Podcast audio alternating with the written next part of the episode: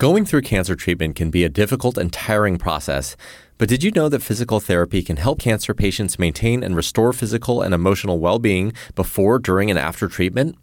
We're going to learn about it today with Sarah O'Hara, a physical therapist and certified lymphedema therapist at Harrington Hospital.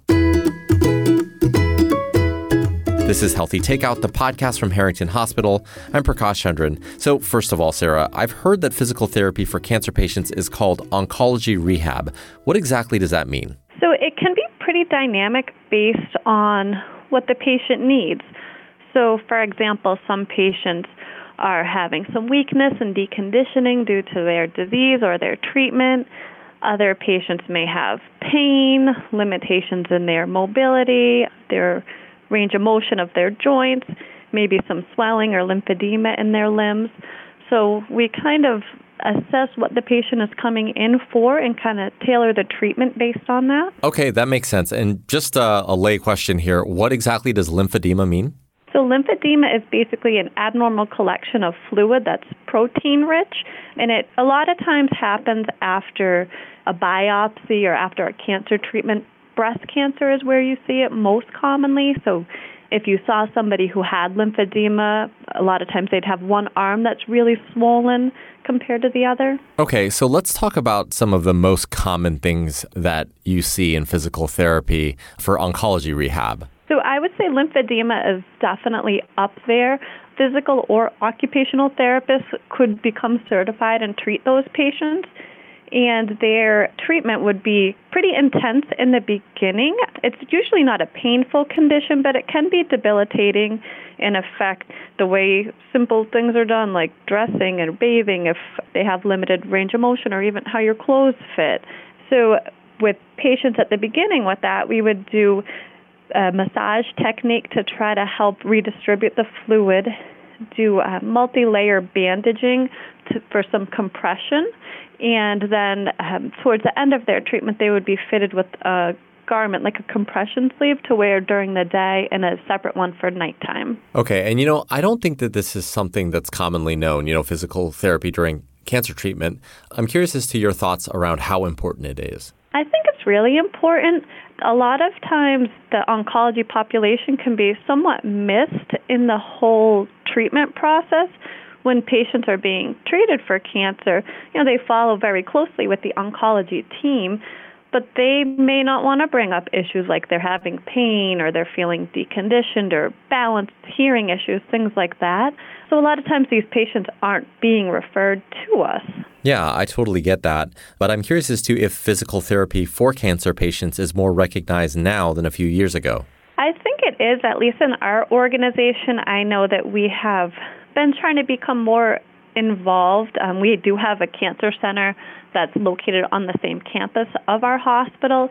So our rehab department has been trying to have more of a presence there, talking to social workers, nurses, and the physicians over there, just to remind what services we do provide and just providing some screening tools so they can see which patients may benefit and maybe just think about some aspects of their care that they maybe weren't because they're focused on saving lives and they might not be focused on the fact that the patient has trouble getting out of bed or is a little off balance at night when they get up to go to the bathroom. Yeah, that completely makes sense. But that is such an important part to the way a patient might feel, right? Just being able to do things themselves. I think just from an emotional standpoint, it probably helps them just feel good about getting back to some sense of normalcy, wouldn't you say? Absolutely. And a big part of it now is survivorship. So, as of 2015, all facilities are required to have a plan of care for survivorship. So, even after somebody is done actively being treated, they should still have a plan to get them back on their feet, so to say. So, a lot of YMCAs have programs called Live Strong, where they'll do, I believe it's 12 weeks, and they'll teach people how to use their different equipment and show them what classes are available to them. So that's really helpful. So I'm curious as to the type of certifications that therapists are required to have in order to help treat a patient with cancer. You know, is this like something that a normal physical therapist can do? Yes. So if they if the patient needs lymphedema therapy, you do you should be seen by a certified lymphedema therapist, so either a physical or occupational therapist. But if it is for strengthening, pain management, things like that, it, you don't need a certification in order to treat those patients. And we touched on this a little bit earlier, but I'm curious to hear your thoughts around why physical therapy should be considered just as important as nutrition and infusion services during a patient's care. That's a really good question. So, obviously, the nutrition element is huge because a lot of these patients are losing weight between um, their treatment and also their disease and a lot of them have loss of bone mass and muscle mass. So, weight bearing activity and exercise can actually help increase bone density. Impact exercises can help stimulate the formation of bone, and weight training can actually delay some of the loss of the bone mineral density and the loss of muscle mass. So, I think they really work hand in hand in a way. If your nutrition status improves and you're also doing these exercises to improve your bone health and your muscle mass, then you should be able to function a lot more efficiently.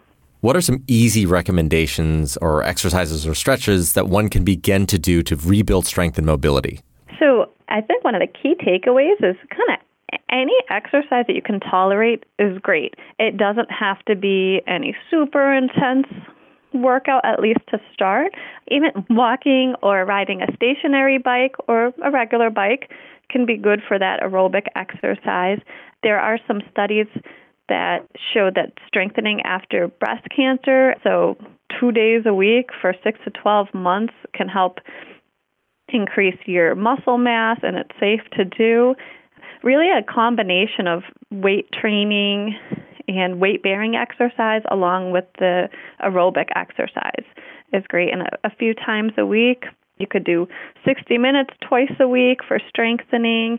You could do light cardio every day and kind of increase as you can tolerate it.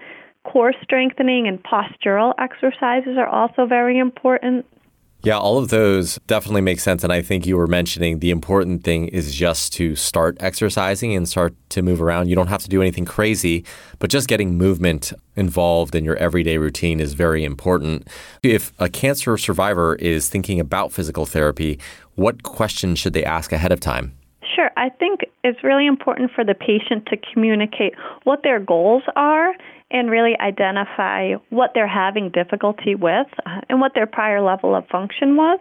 You know, somebody that was really active, going to the gym or participating in any sports or things like that, it's really important for us to know that and know that that's what you'd like to get back to versus maybe an elderly patient who walks to their mailbox or walks around a grocery store or whatever. You know, we're going to have different goals and different treatment plans with those patients.